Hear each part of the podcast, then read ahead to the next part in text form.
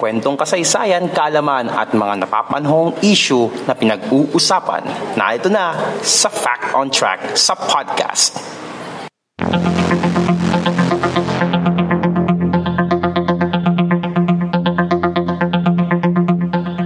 Fact on Track sa podcast.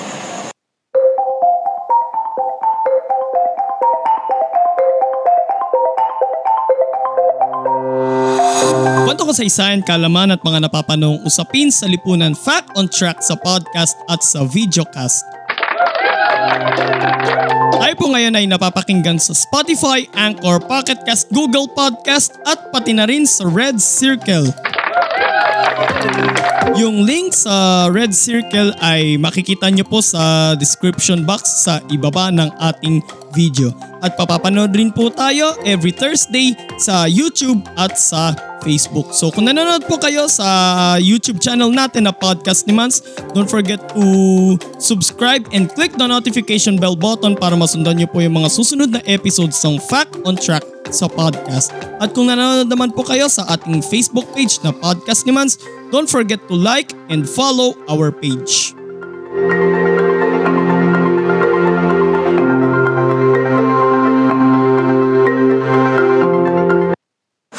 on Track sa podcast.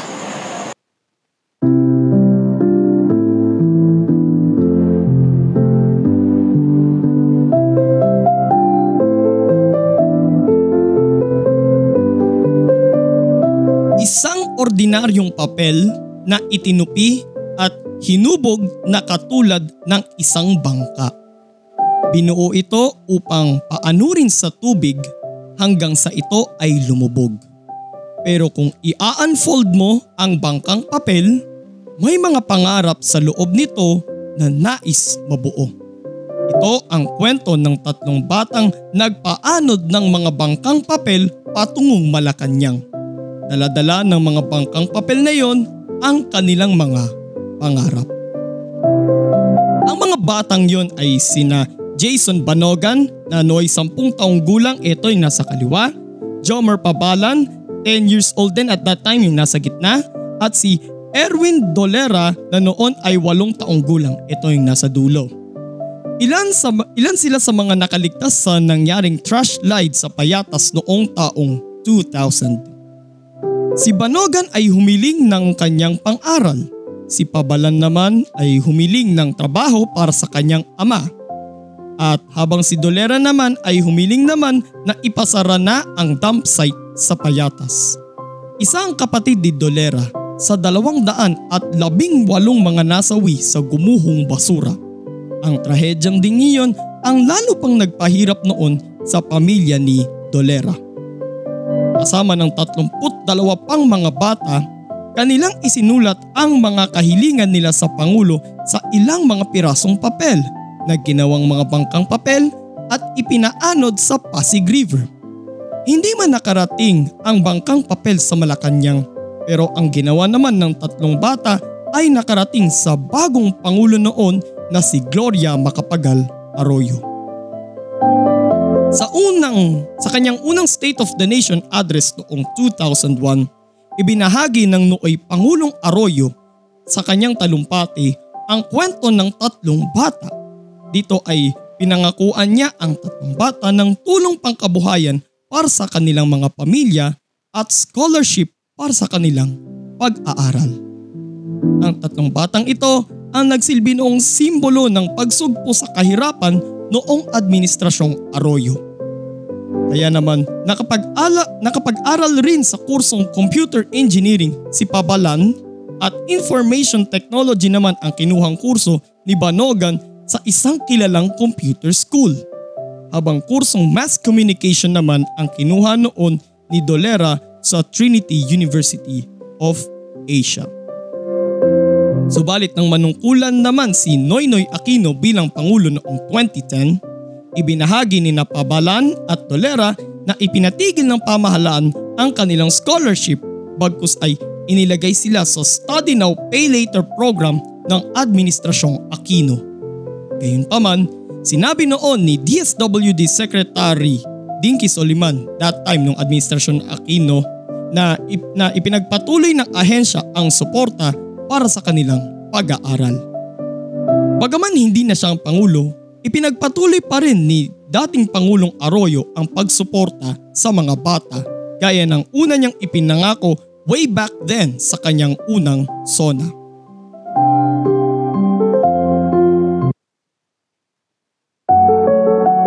Nahinto sa pag-aaral si Banogan sa kabila ng tulong na ibinigay sa kanya ng pamahalaan. Aniya, pakiramdam niya ay nalalabag di umano ang kanyang pribadong pamumuhay. Samantala, nagtrabaho bilang production assistant sa isang malaking TV network si Dolera.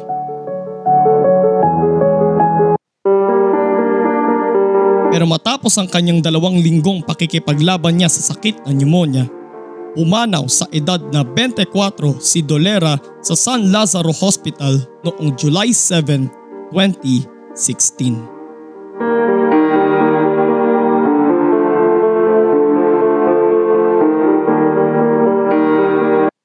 Fact on Track sa podcast.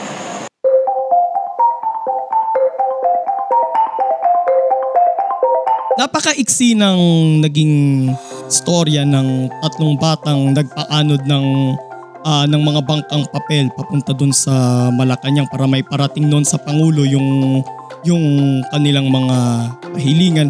Pero masasabi ko na napaka-colorful at napaka-inspirational ng kanilang kwento. Ika nga sa kanta ng South Border, there's a rainbow always after the rain. Tama ba Enzo? Okay. So parang sa kabila ng mga unos na nangyari katulad nung nangyaring trahedya sa Payatas noong taong 2000 ay may mga nabubuo pa rin mga inspirational stories sa likod. I mean, may mga nabubuong inspirational stories dahil dun sa kwento ng tatlong batang yun. Okay?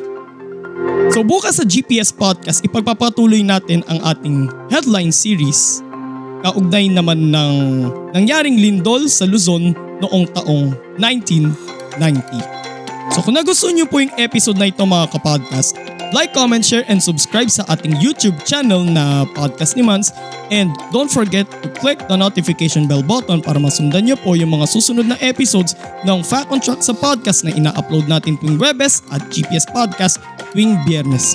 And also, uh, sundan nyo rin po at ilike ang ating Facebook page, Podcast Months. And sundan nyo rin po sa ating mga audio platforms, ang Fact on Track at GPS Podcast, sa Spotify, Anchor, Pocket Google Podcast, sa Red Circle, and para lang to sa GPS Podcast sa Apple Podcast. And also, sundan nyo rin po ako sa aking mga social media accounts, sa Twitter, sa Instagram, sa Lycas, sa TikTok, and pati na rin sa aking Kumu account at Podcast ni Mans kung saan nyo po mapapanood ang ating live stream na Paligan ni Mans tuwing Martes alas 7 ng gabi sa Kumu. So ito po si Mans at ito ang Fact on Track sa podcast. God bless everyone.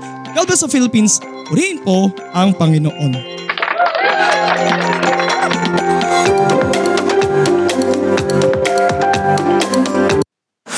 Fact on Track sa podcast.